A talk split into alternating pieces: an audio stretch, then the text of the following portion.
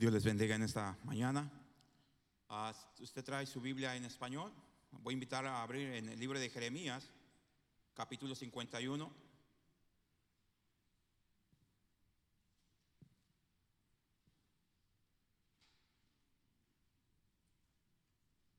Un día la lengua ya no va a ser barrera, ya no va a ser obstáculo.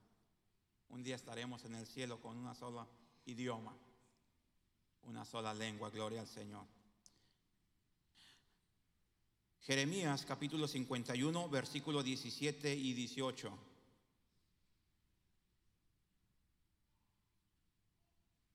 Vamos a leerlos juntos, estos dos versículos.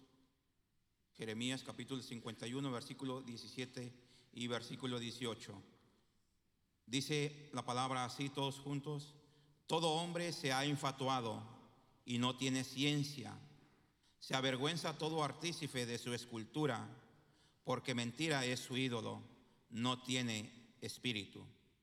Vanidad son, obra digna de burla, en el tiempo del castigo perecerán. All right, looking at Jeremiah 51, verses 17 and 18. All mankind is stupid, devoid of knowledge. Every goldsmith is put to shame by his idols, for his molten images are deceitful, and there is no breath in them. They are worthless, a work of mockery. In the time of their punishment, they will perish. Amen. Thank you.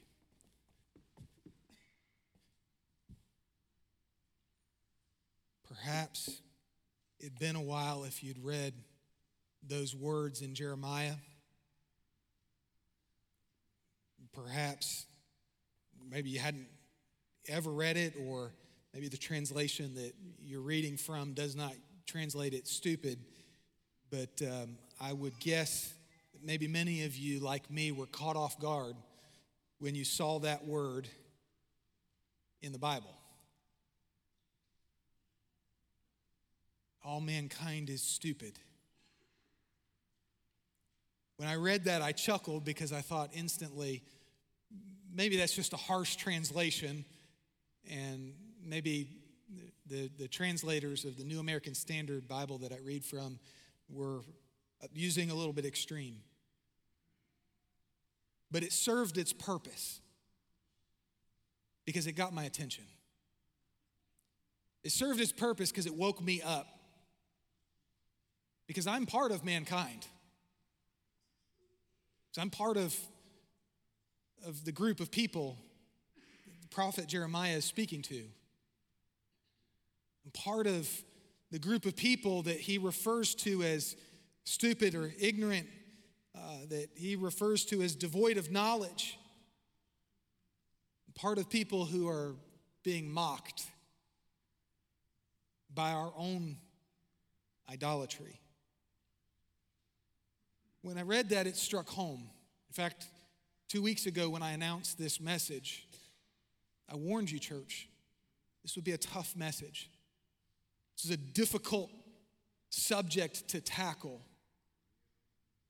because idolatry is such a prevalent, pervasive part of our lives.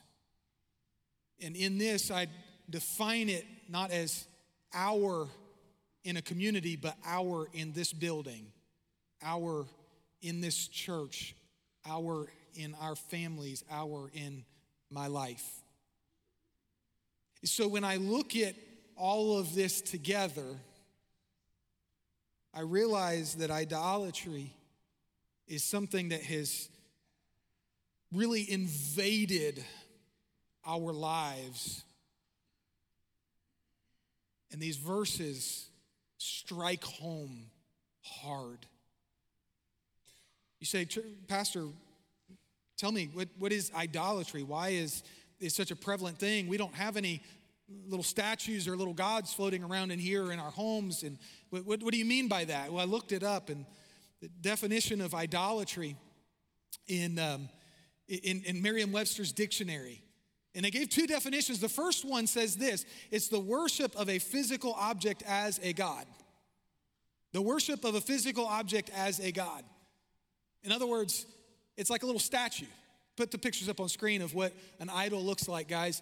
This were, these pictures were taken in, um, in India by a couple of our guys who recently went there on a missions trip. And if you look in these pictures, what you'll see is you'll see these little statues, these little idols that, that are formed and fashioned, and they're the type of things they would come and they would bow down to them, they would worship to them, they would pray to them, um, they, they, would, they would basically offer their lives to these objects that were fashioned by hands. This is idolatry in its oldest representation. But Merriam Webster had a secondary definition for idolatry that really strikes home to our American heart, to our life, to where we are as a people. Remember, two weeks ago when we started this series called First Love, remember I, I challenged you, church, to think of this this message is for me. I didn't say us because I wanted you to really remember I'm included in this. And if any of the messages in this series could be more for me, and you say the same thing for you, I don't know that it could be any more than this message. Because that second definition that Merriam Webster gives for idolatry strikes deeply to the American heart. The second definition of idolatry, according to uh, Merriam Webster, says this it's immoderate attachment or devotion to something. Immoderate attachment or devotion to something. You see, idolatry is not just a little statue formed as a, a person or an image or an animal or, or something like that. It, it's not just a, a, an idol made out of gold or silver or, or stone or wood. It's not those kind of things. It's not just the idols that we read about in Scripture that they would, they would form. They would set them up in the high places and they would go and they would make the food sacrifices and the, the offering sacrifices. It's not just those. You see, an idol is anything in our lives that we give an immoderate attachment or devotion to. And when God woke me up with these verses, when I read these here a few months ago, it struck so hard and it cut so deep because I realize not just in the lives of all of us, but even in my own life, we give our immoderate attention and attachment, we give our worship to so many American idols. The first set of pictures that I put up on the screen are Hindu idols in India. They say that in Hinduism there are millions of gods. And if Hinduism has millions of gods, then how many billions of gods does Americanism have? Does our culture have? Do our lives have? You see, because sometimes I think we're blinded to who and what our idols are, but they can come in many forms, just like this. They can come in the form of selfish, self centeredness, of, of our personal success, of our materialism and the things that we strive to, to fill our lives with, the things that we give our lives over to, the entertainment, the devices, the objects that we seek to purchase, that we take pride in. Sometimes we even call them blessings from God. Yet our idols are curses because we have allowed them to consume our lives and we have lied to ourselves that they are even idols. We have lied to ourselves about what they are. And when we look around our lives and we say, God, would you open up my eyes to help me to realize where is the idolatry? Where, where is the thing or what are the things that I am giving my life over to. And with that, we must all individually, each single one of us, say, This message is for me.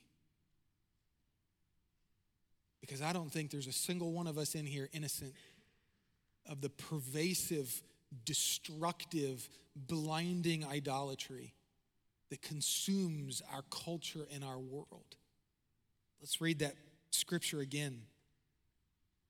All mankind is stupid, devoid of knowledge. Every goldsmith is put to shame by his idols, for his molten images are deceitful, and there is no breath in them. They are worthless, a work of mockery. In the time of their punishment, they will perish. You know, when I look at that opening phrase, that opening word, and I see what it, what it says, and that, that word, you know, oftentimes we call it, a, a, in, in, when I was growing up, we called it a bad word. It was almost in lines with a cuss word that you would not say. We were not allowed to say stupid in the house I grew up in. I don't want my kids saying that on a, on a regular basis. Obviously, as they read scripture, we, we, we allow them that, but that's not a name that we call one another. That's not a thing that we use because it's an offensive term. You dive into this and you begin to study what this, this word means. And, and when Jeremiah, the prophet who spoke in, in the Hebrew language, the word that he used for that and originally wrote it in, and what you come to find out is this it's not a mistranslation, it's very much an accurate translation. Because we are so ignorant we are so deprived of knowledge and understanding because of our idolatry. We are stupid. We are in the wrong.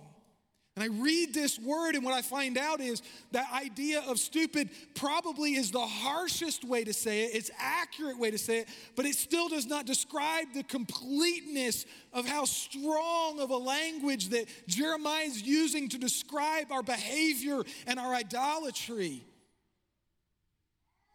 You could expand that word stupid to include other words like dull hearted, unreceptive, stupefied. You see, because our idolatry, according to this passage and Jeremiah's message to us today, has left us in a dull hearted, unreceptive stupor, not even realizing what's going on around us. We think that we can perceive things. We think that we are aware of what is going on. We think that we have control over our lives, and yet we have been lulled into a spiritual slumber. We don't even realize that we are asleep. We don't even realize that spiritually we have been made dull hearted, we have been made unreceptive We've been put into a lull, a stupor. We've been put to sleep. So, this morning, church, I would argue today that idolatry lulls people into an unreceptive stupor that deceives them into believing their life is full and good. Idolatry lulls people into an unreceptive stupor that deceives them, it deceives us into believing that their life is full and is good, when in reality, the idolatry has robbed and stolen and destroyed the good that God wants to put and desires to put into the lives of us, His creation, His children. I'd make three points this morning out of the text today. The first is this though idols have no life, they deceive us into believing they can give us life. Though idols have no life, they deceive us into believing that they can give us life. You see, here's, here's the problem the only thing that can give life is something that already has life. But our idols, they, they're lifeless, they're breathless. In fact, the prophet, he said this about him every goldsmith is put to shame by his idols, for his molten images are deceitful. His molten images, his idols, his craft, his handiwork, they're deceitful. They deceive us because there's no breath in them, there's no life in them. But they deceive us into believing that they can give life. In the old ancient days, when idol worship was so much more prevalent in the world as we see it in Scripture, not that it's more prevalent in the world than it is today, because I believe idolatry is no more prevalent in the history of mankind in any particular moment, and especially not today. It's at the height of all its history. Idolatry is all around us and everywhere. So, church, in the old days, the, the, the idol worshippers, the pagan religions, they would bow down to those idols.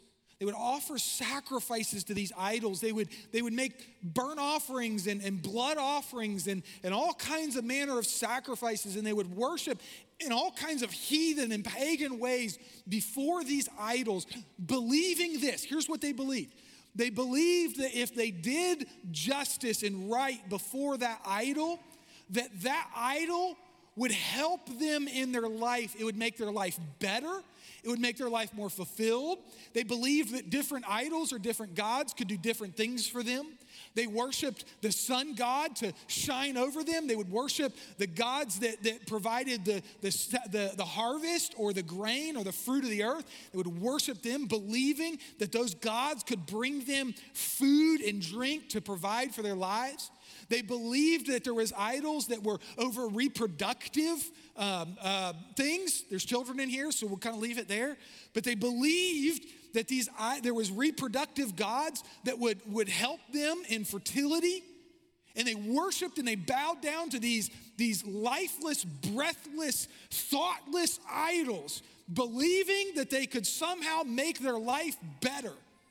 And how, how foolish they were. And we would never do that, except we do.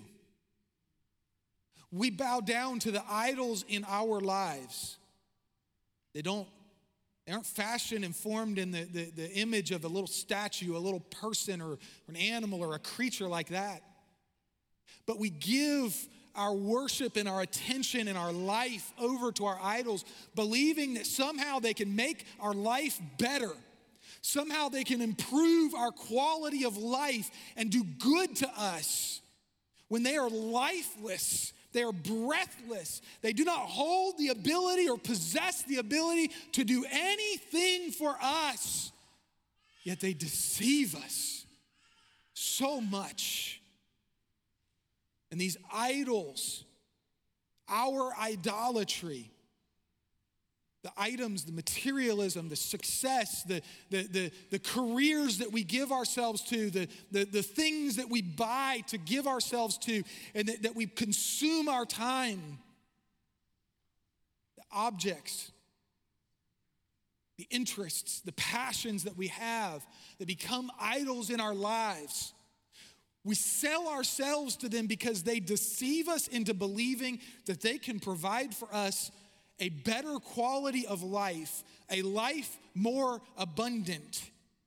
But I tell you the truth here there is only one who can bring true life. There is only one who can bring the abundance of life, and that is Jesus Christ and Him alone. Jesus said, The thief is the one who has come to steal, kill, and destroy, but I am come that you might have life, that you might have it more abundantly. And I'm pleading with you this morning, church. Your idols are lying to you. They're lying to us. They're deceiving us. There's only one who can make our life better and bring us abundant life, and that's Jesus Christ. But as long as we allow the idols to stay in our life next to Christ, they are stealing, killing, and destroying the abundant life that Christ has for you. They're robbing us they're robbing us blind. And what's worse is we thank them for it. We shake their hand on the way out the door and say, Thank you for stealing my life. And we have no idea what's going on. We are like the bank who gets robbed, but instead of calling for help, instead of triggering the alarm, we hand the money to the robber and we say, Oh, thank you so much for coming in today. And they steal the one thing in this life that is most precious. And that is the life that Jesus Christ provided for us on the cross. Not only are idols deceptive, but notice, secondly, church, though idols are worthless, we invest our life in them. We pour out our life into our idols. In the ancient world, they would take the most precious material that they have and they, they, would, they would use that material to create their idols. In the ancient world, it was gold, it was silver, it was, it was brass, bronze, it was, it was different forms of metal. And if they didn't have that, they would take stone because it lasted and it, it didn't weather much. And it, was, it, would, it, would, it, would do, it would just stand up to time. And they would, if they didn't have that, they would take wood and they would carve it. They would spend not just wealth on this, but they would also spend their life crafting these idols. And, and they, they would form them and they would, then they would value them and they would hold them most precious because they're so good and valuable and, and, and, and they for some reason somehow they thought that they could bring them wealth and they could bring them prosperity and so they would invest the one thing that you only have so much of your life they would vest it into these idols. They would pour their life into them. And yet the idols are worthless. They have no value to them. They have no, no help. They, they, they cannot provide for you in any way. And they bow down to the God of the harvest and they would say, Oh, God of the harvest, feed us. He's worthless. He can't feed you. They would bow down to the, the God of war. God of war, help us to defeat the enemy. They have no power to help you defeat the enemy. They would bow down to the God of fertility. And they would say, God of fertility, oh, bring us children and posterity's sake. And they missed it. They have no power to help you with that. And they would pour their life out, invest everything they have into an absolute, complete failure. What they thought was valuable gold, silver, and precious stones was of the least valuable thing. You look at the ancient world and you think to yourself, in an agrarian type of a society, the most valuable things from a physical standpoint are the things that sustain your life. And gold has no ability to sustain your life, but yet somehow we think that our wealth does. Our idols are no different. As they prize the things that were most valuable and form them into idols, we too take the things that are most valuable in our life and we form them into idols. They don't look like statues, but they're all around us. Our statues have just changed images. They've just changed in their form, but they're the same thing. And we prize them and we live for them and we fight over them and we invest our life into them. And yet, as Jeremiah said, they are worthless, a work of mockery. Our idols have no value or no worth to them. They mock us because we invest our lives in them and then we end up losing our entire investment. It reminds me of last year that, that, that cryptocurrency that failed, FTX. was one of, the, one of the best ones, they said. Was one of the top ones, and it was great for growth. And all these people poured their lives. They said over a million people were invested in this. And they, they invested and invested and invested in it, only to find out one day that it was a fraud and that their entire investment was eaten up. It was worthless. And not only was it worthless, but to add salt to the injury, it was such a public shaming and mockery that anybody who invested in it was afraid, ashamed to even talk about it because they had lost everything they had invested in. Can you imagine getting to the end of your life and everything that you worked so hard for and everything that you invested in, you come to find out it's completely worthless. It had no value, it had no life, it had no meaning in it. Can you imagine getting to the end of your life and just as Jeremiah says, it is worthless and it mocks you? Can you imagine being, for the first time in all of your existence, standing before the one who gave his life for you? only to be able to present him with nothing other than that which would be burned up in the fire. Jesus said to us, Don't store up for yourselves. Matthew 6 19. Do not store up for yourselves treasures on earth where moth and rust destroy and where thieves break in and steal, but store up for yourselves treasures in heaven where neither moth nor rust destroys and where thieves do not break in and steal. Invest your life in what matters the most. Give your life to the thing that cannot be taken from you, that cannot be robbed from you, that cannot be destroyed out of your hands. Give your life to Jesus Christ and see what He'll do with it. And yet, we continue to invest in all of the wrong things. When I was in banking, one of the things that I learned really quickly was this. One of the, one of the top rules of investing in our world and, and, and really a good principle when it comes to financial investing was this do not put all of your eggs in one basket. That's a good principle if you've got a lot of money. Diversify it so that you don't lose all at once, right? Just in case, because things happen. I mean, think about the person that had a lot of money and put it all in FTX and then lost it all. That's a shame. It's terrible. It mocks him. And so, if you're investing money, do not put all of your eggs in one basket. But I'm here to tell you this when it comes to your life, when it comes to what's most precious, when it comes to your money and how you use it for the kingdom of Jesus Christ, you better put all your eggs in one basket because there's only one basket that will never fail and his name is Jesus Christ.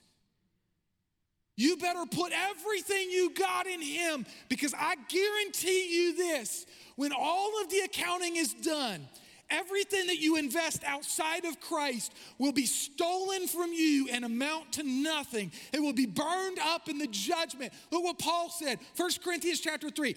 If any man builds on the foundation, that foundation is Jesus Christ. If any man builds on the foundation with gold, silver, precious stones, wood, hay, straw, each man's work will become evident. For the day will show it because it is to be revealed with fire. And the fire itself will test the quality of each man's work. And so everything that you invest in the kingdom, eternal gold, silver, and precious stones, will be saved in the day of judgment. But I guarantee you this everything you invest outside of the kingdom of God will be burned up in the fire. There's only two kinds of eternal investments that which survives the fire and that which is burned up and destroyed. When it comes to the idolatry of our lives, when it comes to the wickedness that we pour ourselves out to. We need to repent, church, for the investment that we have made in that which is temporary, that which is deceitful, that which is a work of mockery. We need to repent for the fact that we have not given ourselves, as we read two weeks ago, to the Lord our God with all of our heart, soul, and mind. That's everything you've got we ought to be weeping. We ought to be weeping for the fact that we have invested so much in what matters so little. We poured our lives into that which is destroyed and ruined. You want to know why sometimes your life is miserable, why it seems like all the blessings in your life are empty, why it seems like all the all the things that you thought were from God to make your life happy and fulfilled and joyful. You want to know why you struggle to find true fulfillment and joy in your life? It's because your investments are in the wrong thing. You're pouring your life into the wrong thing. You're giving your life over to the wrong things. It's because the idols have consumed us. And we've even gone so far as to call many of the idols in our lives blessings from God, when in reality, they are the curses of our own sin. Church, I'm saying this to you. I told you two weeks ago. I'm not saying this to you, I'm not saying this at you. I'm saying this with you because this hurts your pastor too. Because I don't want to wake up myself one day before Jesus Christ and say, Jesus, here's all I have to give you. It's a fraction of what you've given me. I don't want to wake up and stand before Christ and watch all that I gave my life to and all that I invested my life in, watch it all burn away in the eternal fire of judgment and only see such a small thing come out as reward for his kingdom. I'm saying this to you because when I hit this, when I saw this three, four months ago, or whenever it was, it hurt it bothered me. It cut me. It drove into my very heart and soul. And I could not get it out of my mind. I could not get it off of my heart. It bothered me. You say, Preacher, you're stepping on my toes today. I'm not sorry.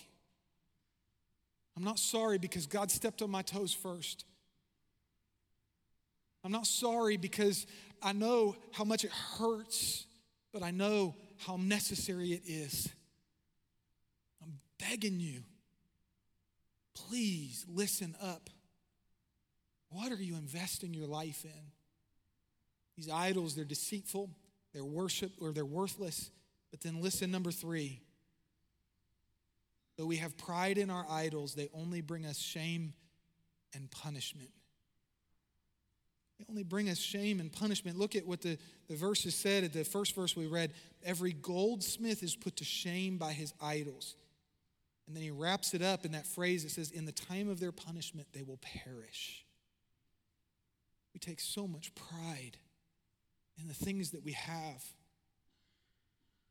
We, we look at those who have more than us and we say, oh my goodness, they're so blessed by God. When the quantity of our wealth on this world is not even a remotely a comparison to the way that God has blessed us. I walked amongst those who were in extreme, what we would classify extreme poverty in Honduras. And those that had joy had nothing to do with how much or how little they had, and those who did not have joy down there had nothing to do with how much or how little they had. Because joy does not come from our possessions, does not come from our idols.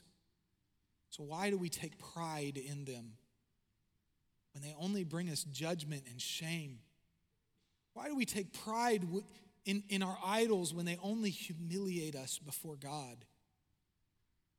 We think they're going to lift us up in status, but all they do is they just run us into the ground. You know, the key to understanding a large part of, of, of these two verses, Jeremiah 51, and understanding their counterpart in Jeremiah chapter 10, the same verses. Key to understanding this is recognizing I'm the goldsmith. I'm the goldsmith. We are the goldsmiths. And the reason that the goldsmith is going to be punished and put to shame by his idols is because he's taken so much pride and care for them all the days of his life. But at the end of the life, he's going to find out that all they do is going to bring destruction and judgment. He realizes that he invested his entire life and built his entire life around the pride of his own hands, his own works, and not around the one true God and his son Jesus Christ. The goldsmith might have much to show in this world that passes away, but he has nothing to show in the world to come. Everything he's built his life towards will all amount to nothing. Let me say it again, church. We are the goldsmiths in this story of our own idolatry. We are the goldsmiths in the story of our own idolatry. If the word is cutting quick to you tonight, then turn it on yourself like I have with me and personalize that. I am the goldsmith in the story of my own idolatry. I am the one who's fashioned the idols that will put me to shame and lead to my judgment. I'm the goldsmith who has invested my life in what will perish and taken pride in the work of my own hands when it was Christ and Christ alone who did it all. In fact, our salvation was bought by Jesus Christ in his work on the cross. Why? For the specific reason that it would not be of our works, lest any of us should boast. It's by grace that we are saved through faith in Jesus Christ, not of works, not of works, not of works, so that none of us can boast, so that none of us can lift up ourselves. In fact, Paul wrote this. He said, May it never be that I would boast. May it never be that I would boast except in the cross of our Lord Jesus Christ, through which the world has been crucified to me and I to the world. May there only be one thing that I would ever boast in. That be the cross of Jesus Christ. Here's what's going to happen we're going to observe the Lord's Supper. It's that most holy time in church life, that sacred time, where we observe the body and the blood of Christ that was made the sacrifice on the cross for our sins. Some of these young men, they get to observe the Lord's Supper for the very first time.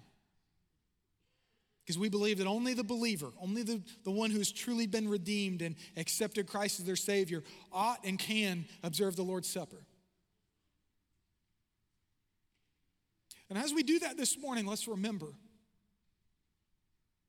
He died to take away the idols and to free us of the idols in our lives. And I suspect, I hope, my prayer for weeks has been this. As you observe the Lord's Supper, that the Word of God would cut deep into your heart to cut out that which needs to be removed. As Paul described it, the, the circumcision, the spiritual circumcision of our heart, where God would remove that which He does not want in our lives. And my hope is that as we observe the Lord's Supper today, we focus on the blood and the body of Christ. Yes, what God does in our heart will hurt but we know that He's doing it for our good because He loves us. And following the Lord's Supper, we'll have our time of invitation. During the time of invitation, I know we do this every week, and I know what happens is, is when we do the same thing every week, it becomes commonplace and it becomes normal. But this, this morning, please, please, please, I beg of you, please not take the invitation lightly today. Do not, not pass over the invitation today because what's going to happen is this. My, my fear is that many of us will, for a moment, will consider the invitation. And for a moment, we will consider the great, great repentance that needs to be done in our lives. But as soon as we walk through the doors at the back, our attention will be diverted and the idols will win once again. The idols will, will, will, will remind us or deceive us once again. And we'll go back to our life as usual. For many of us, we'll, we'll leave this place, and before the sun sets today, we will bow and worship once again to the idols in our lives. We will bow and worship once again to those breathless, lifeless, worthless idols before the sun even sets. I'd be foolish, I guess, to imagine that in just 35 minutes, I could convince you of the idolatry in your life the way that God has in my life over the last several weeks, going on months, as He has worked this passage over and over and over and over in my life. So maybe the best thing to do is to offer an invitation that supersedes the few minutes that you might take at this altar today. Maybe the best thing to do is to say, Would you consider this as you leave here, day in and day out? My plea is that as you read Scripture daily and you pray daily, that God would open your eyes to the idolatry in your life and turn you back to Him to love the Lord your God with all of your heart, with all of your soul, with all of your mind. We're going to pray together. I ask the men that are helping to serve the Lord's Supper, go ahead and quietly make your way up to the front as I pray. Heavenly Father,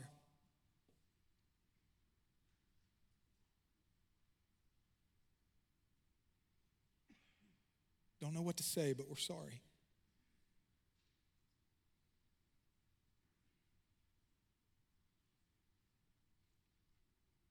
We've done wrong.